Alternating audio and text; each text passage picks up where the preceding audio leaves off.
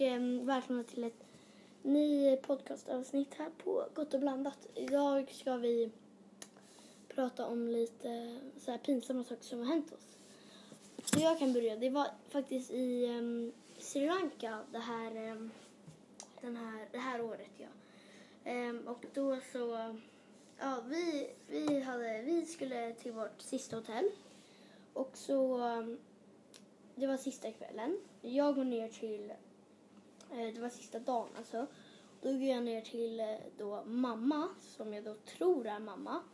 Och så, eh, för hon har legat i den där solstolen. Och så går jag fram till henne och säger Mamma! Men då är det såklart inte mamma. Så jag lägger min hand på solstolen innan jag vet vem det är. För håret var exakt likadant. Och då lägger hon sin hand på min. För att hon tror att det är typ hennes barn.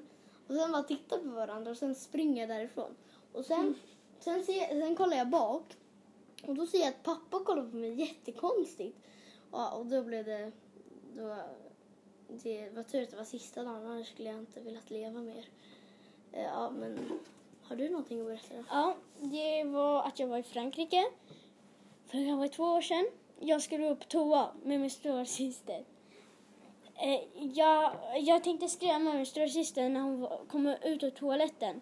Men när hon kom ut var hon eh, smart så hon såg att jag tänkte skrämma henne. Så hon, hon gjorde så att en annan person fick gå före henne.